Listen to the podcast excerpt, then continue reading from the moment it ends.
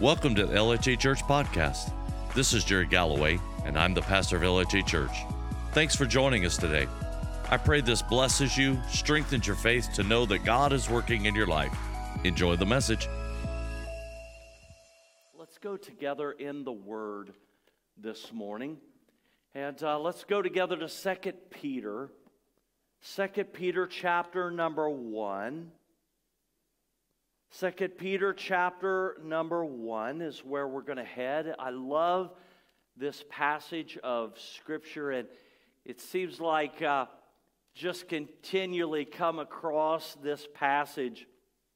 Second Peter chapter 1 is such a great, great passage. it, it is in uh, chapter 1 where he talks about the fact we've been given very great and precious promises that remind us of how God works and um, just orchestrates our lives.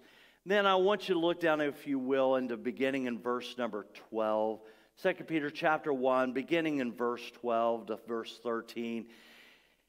With all that in mind, he says, Therefore, I will always remind you about these things, even though you already know them.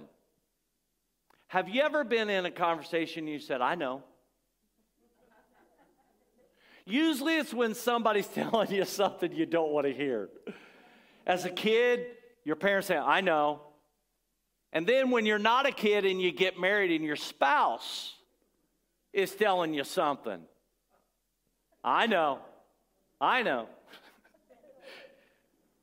Peter says this even though you already know these things and you are already standing firm, he said, I'm not telling you because you're not doing it. He says, I'm telling you so you'll be encouraged in your faith. He says, even though you know them and are standing firm in the truth that you have been taught, notice what he says it's only right that I should keep on reminding you as long as I live. Wow. Lord, let us be continually reminded of your faithfulness. Let us be continually reminded of who you are. You know, friends, there is nothing greater and nothing will impact your life for all eternity like the gift, and I want to underscore that word, like the gift of salvation that comes through Jesus Christ our Lord. Let me, let me just ask for a moment. How many of y'all have been saved for one year? Anybody in the room, you've been saved for one year? Okay, how about uh, five years? Anybody in the room, you've been saved for five years? Lift your hand. How about 10 years? You've been saved for 10 years. How about 15 years? Y'all have been around a while. How about 20 years? You've been saved for at least 20 years. Yeah. 25 years. Yeah. 30 years. 40 years. Wow. 50 years. You've been saved for at least 60 years. Now, now, now we're starting, there's a, yeah, you're starting to show age now. Anybody in the room, you've been saved for 70 years. Yeah. How about 80 years? Wow. I know y'all aren't 90, so I can't go there. what a wonderful thing. This is not something that just started. This is something we've been walking on. And that's the idea that Peter has when he says, I want to remind you about these things. And friends, I want to encourage you. You can get over a lot of things in life, but I pray you'll never get over what Jesus Christ has done the day he saved you, the day he wrote your name down in the Lamb's book of life, the day you came into salvation. The truth is, we know this sin separates, from, separates us from God we understand that God is in heaven and without a Savior, there is absolutely underscore. In fact, would you just say absolutely? absolutely. There's absolutely no hope of heaven without Jesus. The Gospels is a picture of God's love. It's a picture of God's grace to us, knowing that we are sinners and we are headed to an eternity separated from God. God, in His wonderful love for us, here's the good news He made a way of escape. If you've ever wondered, how could a loving God send someone to an eternity in hell? I will tell you this today. He has done everything. And there's importance on that word everything. He has done everything that can be done to save you and I from hell, and it's through Jesus Christ, his Son. That's the good news. God sent someone to save us from our sins and therefore to give you and I the hope of eternity in heaven. It was God's plan.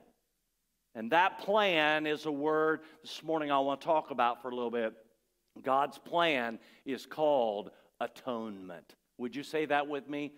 Atonement atonement. That's God's plan. You see, in the first book of the Bible, God began to lay out his plan to atone and to pay for man's sin. You see, on, on one hand, God gave us free will.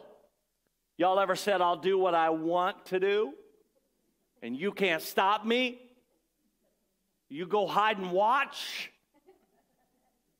There's free will. But one of the things we also learn after we said, you go hide and watch, is that freedom of choice can sometimes come at a very high cost. And you and I have been given free will spiritually. Now, freedom of choice, too, comes with a high cost. It's the word atonement. In other words, man has a freedom of choice. But his choice to do wrong and to disobey God brings a level of consequences. How many of you know that's a word we don't usually like? It brings consequences that are all their own. Now we go back to the beginning, Genesis chapter 2. God told Adam uh, that the day that they would sin, he said, It's a day you will surely die. But even with that knowledge and that understanding, Adam and Eve disobeyed God. They sinned, and when they did, the Bible says both of their eyes were opened. They had been walking in regular communion with God in the garden, but this time they're hiding. How many of you know when we've done wrong, we hide it? You ask a little child, Have you been in the cookie jar? And with both hands behind their back, they say, Hmm, even though there's crumbs all over the face. when we do something, we try to hide it, and that's what they were doing. And the Bible says when their eyes were open, they, they understood that they were naked and they were trying to cover their nakedness. And the Bible says they took fig leaves, sewed them together, which is a real frail thing. Man's way of trying to cover for his sin has always been a real frail thing. It's a cheap thing. Why? Because it's man made. Man made. Genesis 3 and 7 says, Then the eyes of both of them were open. They realized they were naked, so they sewed fig leaves together. Notice this, and they made coverings for themselves. They tried to cover their tracks. It's a human trait. I will tell you that sin is very serious. Not because, well, we say, well, you just do bad things. Sin is serious because sin is against God. Unequivocally, sin is against God. You see, society today is a place where when we try to cover our tracks, we try to make an excuse and we think, well, I'll just cover my own tracks and then everything will be okay. But you see, we live in a land of justice. And I would tell you, even though in our day our justice uh, system is being challenged, we still live in a land of justice. And what that means is if you're guilty, there's a price to pay for the guilt. And if mankind, and we wonder where, where, does, where does man come up with this idea of paying for your penalty? It's the idea of atonement. And it's not man made, it came from God in the beginning. We get our sense of atonement from God Himself. The truth is, when some bad thing happens, we begin to say, somebody's got to pay for that. You know, for the last um, several weeks now, I think uh, the young lady Gabby who was murdered. It's, it's on uh, you know, the news every single day, and, and people are saying somebody's got to pay for that crime. Just like man can't let man off when there is a crime and a sin, God, hear me this morning, God does not let us off. God doesn't let us off for good behavior. God doesn't let us off because we've changed our mind.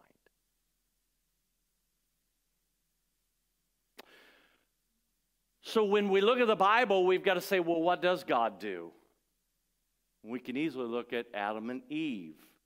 What did God do with their sin?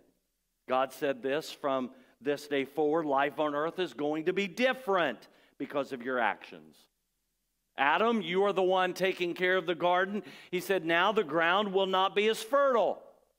He said to Eve, Childbearing will be difficult. And all the women said, Amen to that. My daughter in law has a very good understanding of that passage of Scripture right now. He said human relationships are going to be complicated because of pride and selfishness and ego. Essentially, what God was saying was everything that has been, it's all going to be changed from now on. Secondly, God said, because of your sinfulness, because you're guilty, He says you're going to die. He says, No longer will you continue to live forever in these perfect bodies I made for you. Don't forget, they were made by God. You're not going to live forever in the perfect bodies that I gave you, and you're not going to live forever in this perfect place of paradise. The price for rebellion is high.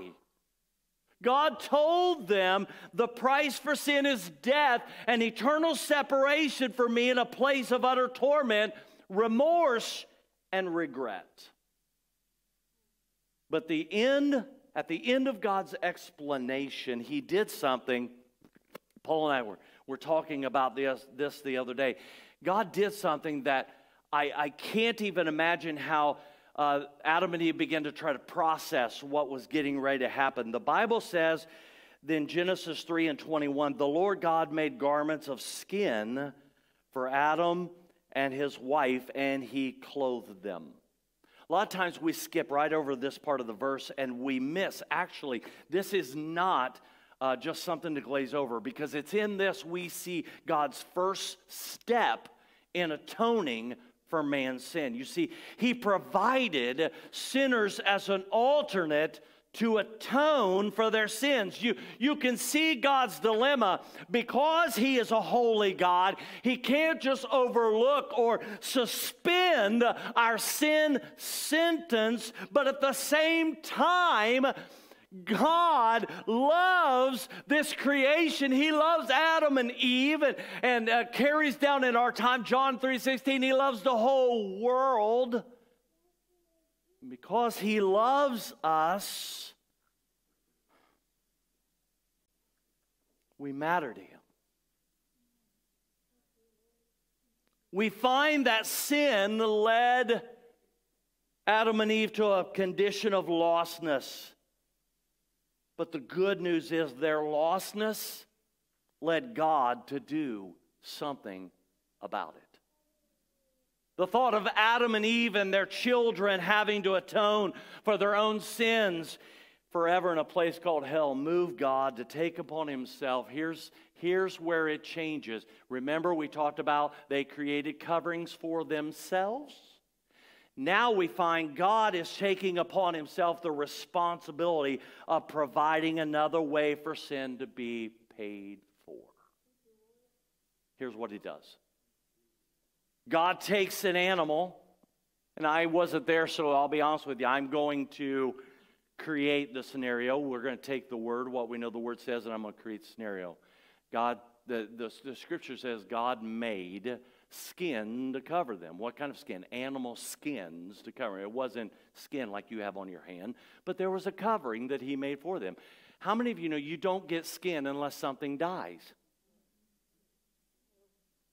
Now, we've got to get the picture here. There's been no death thus far in the garden. There, there's been no, you know, you and I are used to death. We, we drive down the road and we see a deer that's been hit. We drive down the road and a raccoon's been hit. And we drive down the road and one of them possums run out and you boom, boom, boom, boom, boom. Yeah. And you just keep driving down the road and you're just like, you know, you're talking on the phone, you're drinking your Coke, and you're driving at the same time. And, and you boom, boom, boom, boom, boom, and you just go right on like it didn't even happen because you're kind of used to it. We're kind of conditioned. The dim jokers run out in front of you all the time. But they've never experienced this in the garden. And I kind of picture in my mind's eye that God, right in front of them, kills the animal, skins the animal. Imagine the, the movement in the animal they had never seen. Imagine the cry that must have come from the animal as God took its life it really creates a picture because you, wow, God help me and give me words. We want everything without hearing the animal cry. We'd rather God go around the corner and come back with a skin and say, Y'all put this on, everything's going to be okay. That's not how God does it. Jesus hung right out in the middle. God skinned the animal, and he said, In order for your sinfulness to be covered, in order for your wrongdoing to be atoned for, listen to this, an innocent, there's a key word right there, an innocent third party is going to have to absorb the penalty for what was rightfully yours. Would you say something? Say, say it was mine. It was mine. You know, we spend a lot of our lives saying it was their fault. In fact, if you go back in Genesis, it's so great to watch human nature arise so quickly. Adam and Eve are caught, if you will. They've sinned and, and they're caught. And the first thing Adam says, It's the woman! It's the woman you gave me! She did it! We're always blaming somebody else, aren't we? It's an innocent third party that absorbs the penalty that was rightfully ours. Um, Titus, if you'll put up there, I want to give you a definition of something, and it's very important you catch this. Substitutionary atonement is an arrangement, faux. Not sure that was in the plan, but it's there. An arrangement faux. I wish you guys could experience this sometimes. it's an arrangement for. Thank man, you are quick, dude. You made some atonement for me. an arrangement for an innocent third party to stand in a place of the guilty party and to take the penalty for their sin. Substitutionary atonement. It's this act that restores and reconciles the relationship between God and man. And I have to tell you this you will never get the concept of Christianity until you understand the concept of substitutionary atonement. It is what separates Christianity from all other world religions. There's a zillion world religions out there, and they'll say, You do this enough, you do that enough, you do these works, and you'll get it. You do those works. And the Bible says, You can't do anything to get it. I'm going to do it all. All you've got to do is just receive it.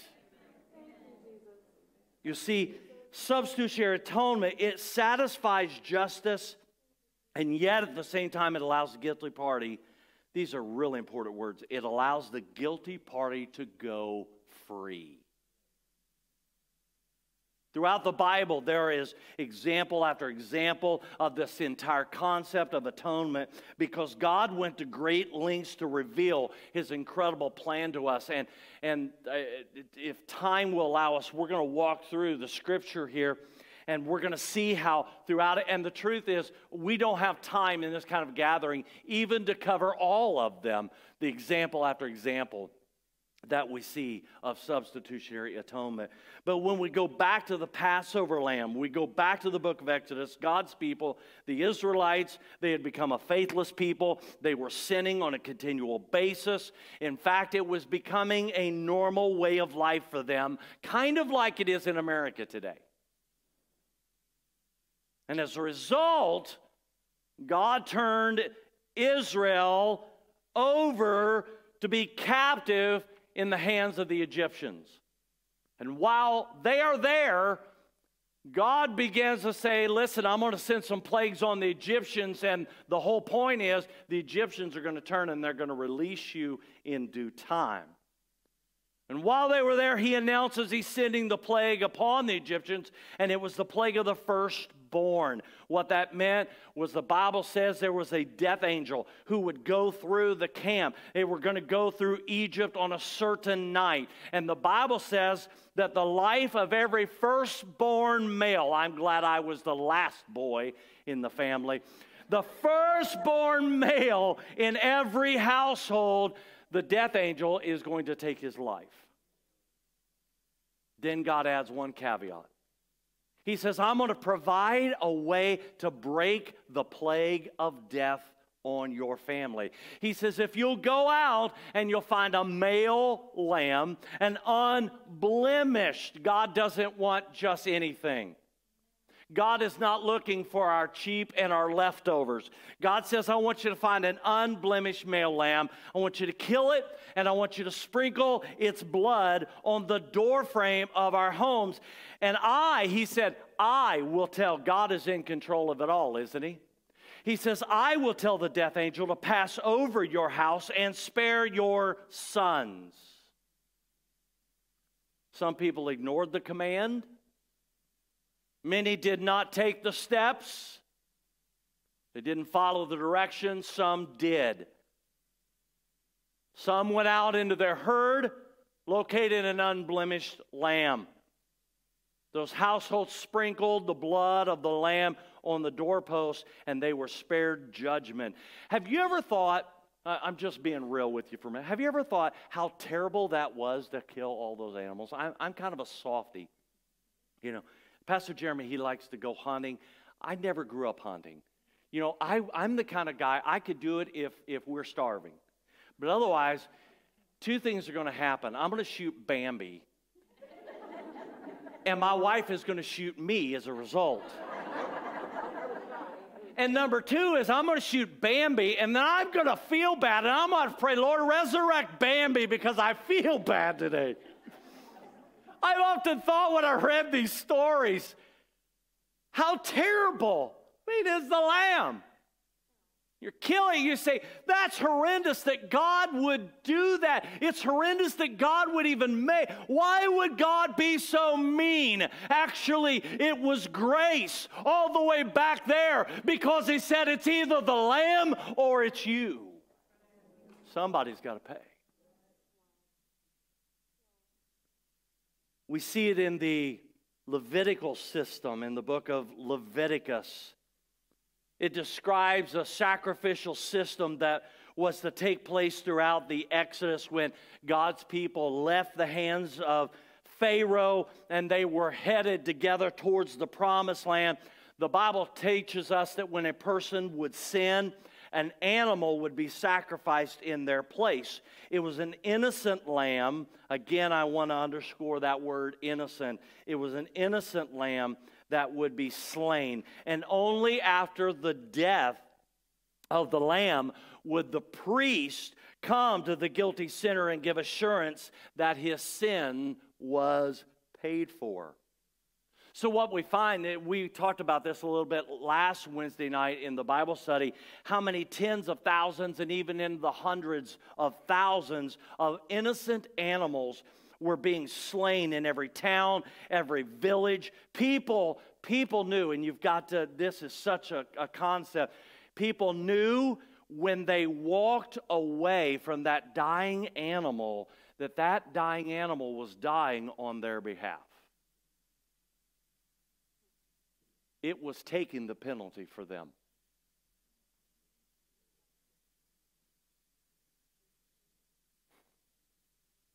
The Hebrew word for atone means to cover.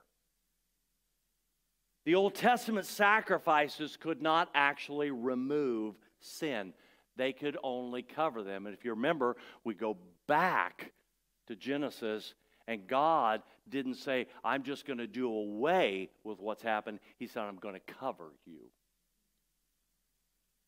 He continues that process on the Day of Atonement. The people would confess their sin as a nation. The high priest would go in the Holy of Holies and make an atonement for them. Leviticus chapter 16 talks about Aaron. Aaron was the great high priest. He was the one that would go in on behalf of the people, and he would spend literally hours preparing himself to go into the presence of God. And on this day of atonement, this, this concept always just blew my mind.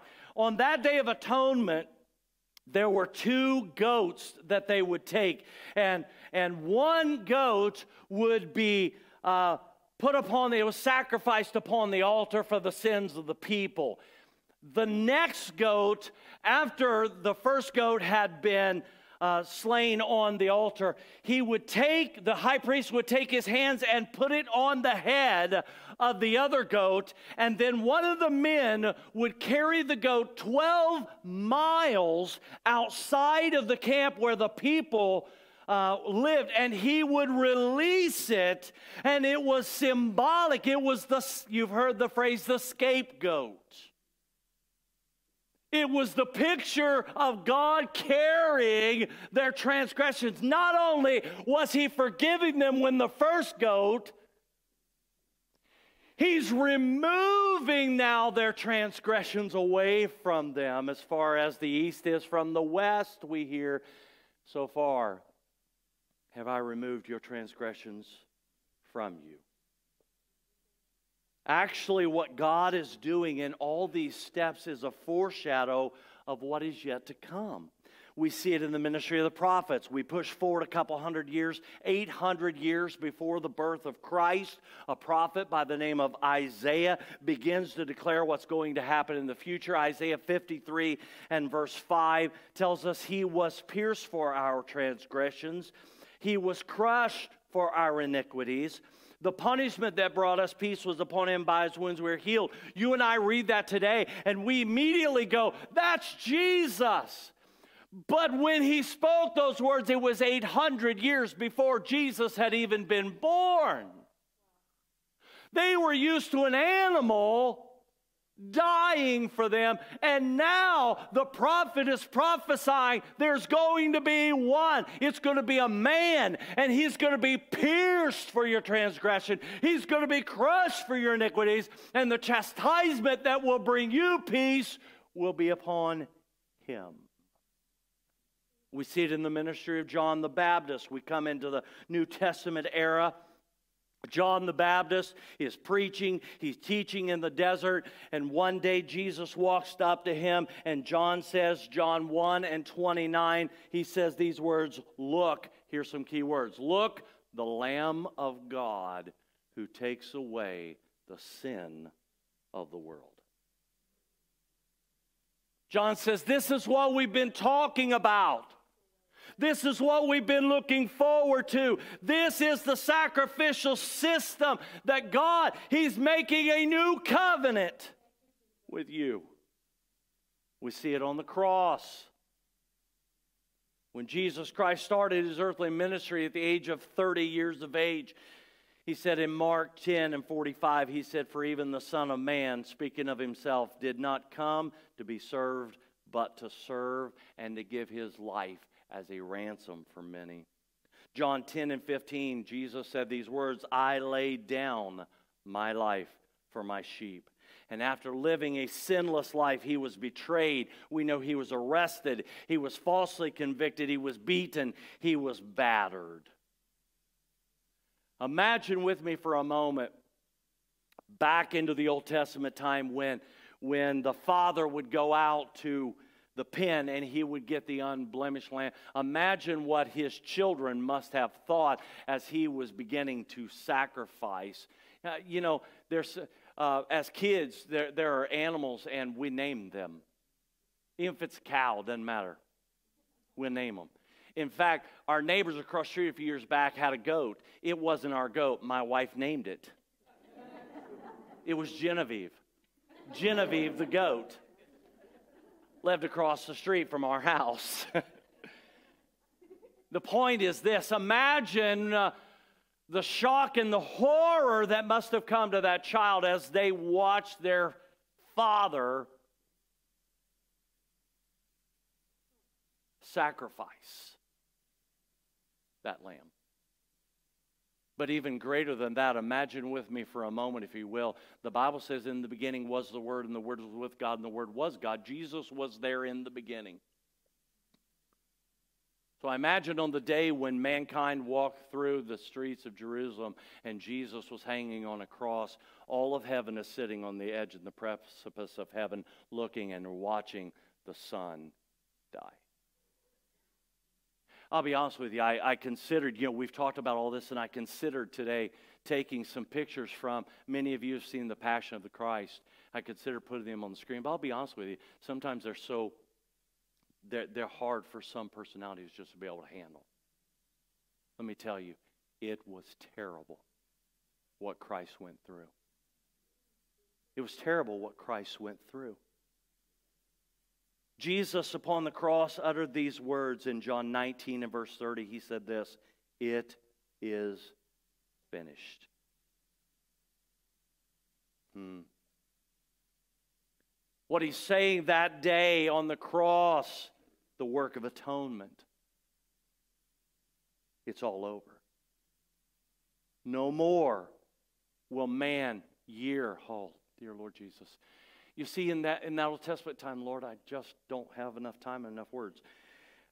Back in that time, every year they had to go back in. Jesus said, I'm doing it once and for all. Have you ever been tempted once you were forgiven to go back and say, Lord, I'm, i just want you to know how sorry I am? Listen, you're no more forgiven. You were forgiven in the beginning. He said, It's done. It's done. The truth is, the price seems too high. Guilty sinners don't deserve a substitute like God provided. In fairness, we ought to atone for our own selves. When we break a civil law, we pay the fine. When we break a spiritual law, it seems like we should pay the fine. We've broken the commandments. Romans says we've all sinned and fallen short of God's glorious standard. The problem is there's only one way to pay for our sin. One way. See, this is what distinguishes as well Christianity from all other world religions. They say, well, if you do enough things, you can work your way back out of them. There is only one way out of sin's penalty, and it's the word death. Romans again says, for the wages of sin is death. The Bible loved the world, excuse me, the Bible says God loved the world so much, he decided to send a substitute that substitutionary atonement. He stood in your place. He stood in your place to take your punishment, to take the penalty that really you and I should have to pay. Um, I want to do something. Um, Y'all are getting nervous right now. Melissa Buckler, can I borrow you? Thank you. It's better to ask forgiveness than permission sometimes. you know, the truth is, Melissa Buckler, um, if you know Melissa, Melissa Buckler is probably one of the kindest, soft hearted people you'll ever meet. She is she is a gift from God to all of us and to Dave.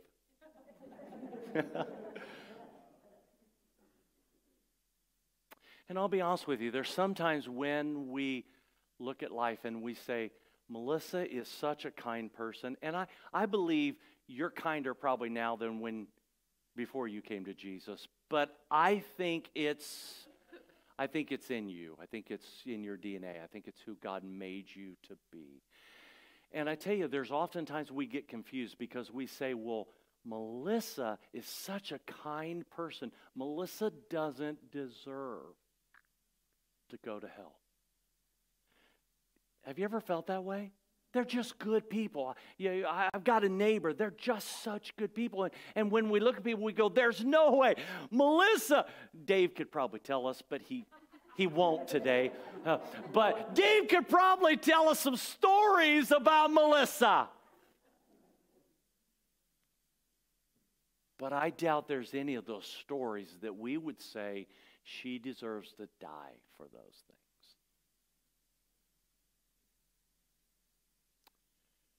But you see, here's the problem you and I don't see the whole picture.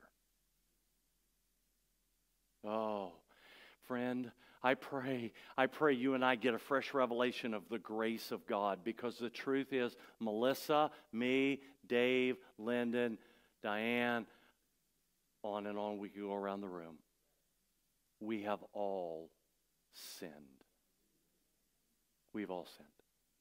And there's only one way to fix sin. Not to say, oops, I didn't mean to do that. Oops, well, well, boy, I made a bad decision. There's only one fix for sin, and it's death. Death. That, that's it.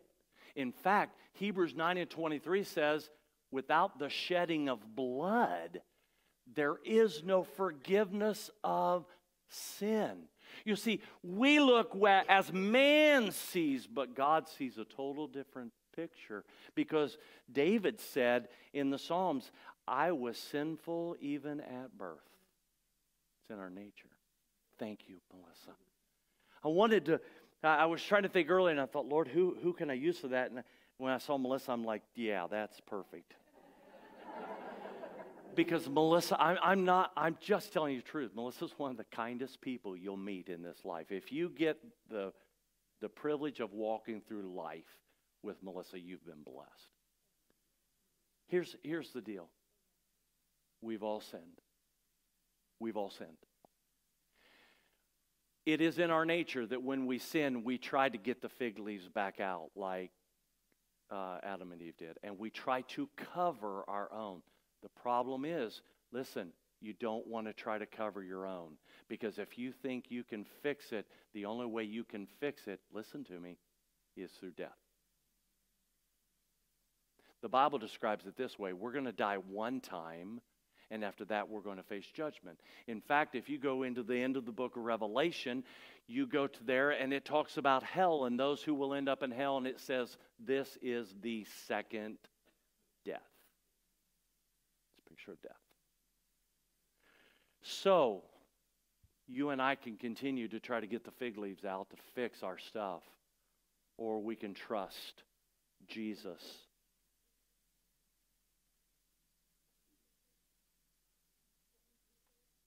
You know, when, when we get a revelation of this truth, you say, why wouldn't I want to give my life to Jesus? The Bible says one day you and I are all going to stand. Every one, every person ever been born is going to stand before God. There will be no deal cutting, there'll be no plea bargains, there'll, there'll be no arguing about whether or not you are a sinner. The Bible says without Jesus Christ, we are all. No matter how nice, how wonderful, we're all sinners. The issue is this how every one of us have to pay for the sin.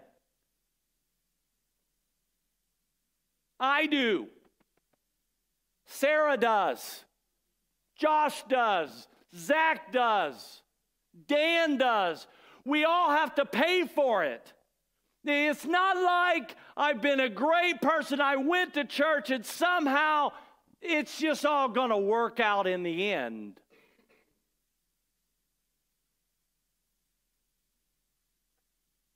Why? Because justice will be served. You see, justice, true justice demands a payment, and sin's payment price is death. So we have two roads we can take. We can pay for our own sin,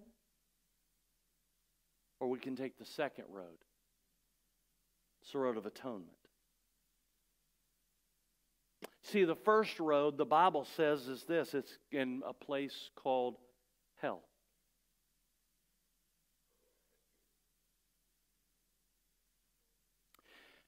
The other road is the road of atonement. And so I wonder today, when you and I stand before God, whose lifelong record would you rather stand there with, yours or Jesus? Truth is, we could say that in a couple hours, you knew that you were going to stand before God. Would you be paying for your sin? Or would you allow Jesus? Have you settled the deal? And understand, I don't mean disrespect by that, but you and I are so used to settling deals. We're used to settling situations and settling circumstances. What that means is there's a step you and I have to take. For God so loved the world that he gave his only begotten Son, that whosoever, here comes, would believe in him would not perish but have everlasting life. That's the deal. That's how you make the deal. You believe in Him. Here's what it is you and I are sinners, and we are consigned to an eternity, a place called hell, and there is a way of escape. His name is Jesus. And we have to be willing to say, Lord, I'll come and stand on this side so that you go stand in my place. Giving your heart to Jesus is not just a religious thing. You didn't just get religion, it's a serious thing we do. Because he's paid such an incredible price. Listen, friend, do not take salvation lightly. Don't take living as a Christian lightly. It's no wonder we should, not out of legal, no wonder we should stay away from sin once we get, uh, once we become born again. It's because I don't want to put him through that. I know what he did the first time. I don't want to. Why would, why? When I've been given such an incredible gift, imagine for a moment that someone in your life saved up for year after year after year after year. They wouldn't hardly spend any money. They'd save it and save it and save it and save it. And they did so to make your life comfortable. And, and at the point of their death, they said, Here's all the money, it's all yours. And then you just take it and just blow it it would kind of seem like a slap in the face, wouldn't it? That's nothing. That is such a frail example compared to what Jesus Christ has done for your life and my life. So we're back to the point there's two roads. Either you pay for the sin or he pays for the sin. Which will it be? And listen to me, listen to me. We all have to make the decision. Nobody's exempt. It's not a thing where I don't believe in God, so it won't happen. Just not believing won't keep it from happening. You can say all day long, Preacher, I don't agree with you. And you are welcome to do that. The problem is, if you're wrong and I'm right, eternity is way too long. So, what decision will you make? And those of you who are watching online today, I ask you today, what decision will you make? Will you make a decision to give your heart and life to Jesus? And those in this room, friend, if you've not given your heart and life to Jesus, or maybe, maybe for whatever reason you're away from Him and, and you've been living you, have been living in sin, and I'm not talking about, oops, I did it. You, you are walking in a, you've started walking in a new season of habitual sin. You, Lord, I need to, I'm so sorry for my sin. I, I've got to come back. I've got to come back. I've got to come back. I, I know, I'll be honest, I know this today is heavy, and I, I'll be honest with you, I pray it will keep being heavy with you for a while. I want to keep being heavy with me because I never want to get away. Back to our text. We need to be reminded. Even though we know it and we're living in the way, we need to be reminded of what Jesus has done for us. Would you bow your heads with me this morning? And if you're watching online, uh, if you want to just bow your head too, just I ask people to do that just as a means, really, of just being in a prayerful attitude. Friend, if you've not yet given your heart and life to Jesus Christ, I want to give you the opportunity today. Because listen, the Bible says it is a free gift of salvation. You don't have to earn it. You don't have to be good enough. You don't have to say, Pastor, when I get my life together, then I'll do it. That's the good news about it. You and I don't have to get our act together. He is the one that gets our act together. All you've got to do is say, Lord, I'm sorry for my sin. I repent of my sin. Come into my life and be my Savior. I invite you in. I invite you to take the penalty for my sin. This morning, I want to lead us in a prayer. And in this room, in this solemn moment today, in this room, and the solemn moment wherever you're at online today, I want to just lead us in a prayer. If you don't know Jesus, I want to encourage you to pray this prayer along with me and invite Jesus in to be the Lord of your life. And maybe you're away from Him today. I don't know what's happened, but you know what's happened and you're away from Him. Today's the day to return. If we confess our sin, the Bible says He will forgive us. There's forgiveness for all of us as your heads are bowed and I would encourage you pray this prayer today from your heart all across this room. Would you pray it with me? Dear Lord Jesus,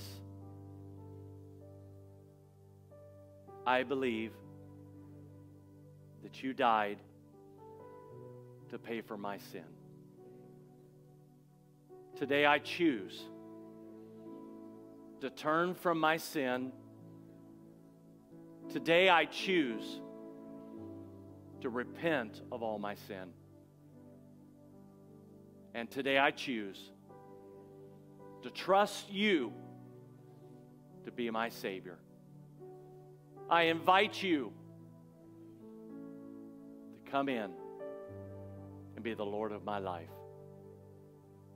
And I choose today to live for you for the rest of my life. And Lord Jesus, help me never get over what you've done for me. In Jesus' name, amen.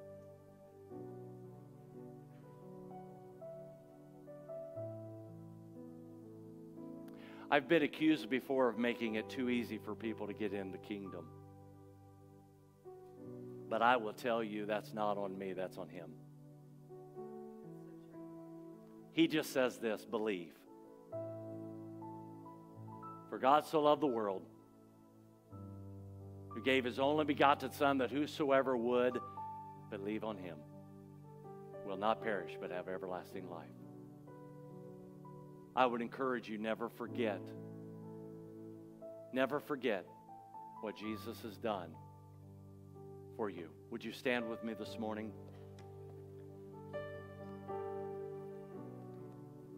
So we go, I want to read one more time the text from this morning, 2 Peter chapter 1, verses 12 and 13. Therefore, I will always remind you about these things, even though you already know them, and you're standing firm in the truth you've been taught.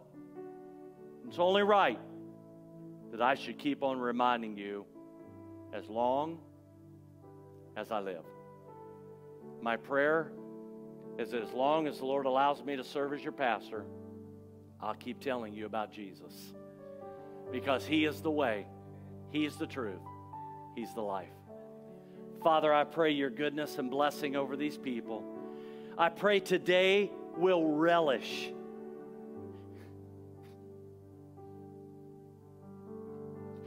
in what you've done for us. I pray today we'll be reminded of the wonderful gift you've given. And I pray that we'll serve you all the days of our life. Pray your blessing of protection, your blessing of goodness and mercy will be upon every life today, I pray. In Jesus' name. And everybody said, Amen. Amen. God bless y'all. We love you. May the joy of the Lord always be your strength. God bless you.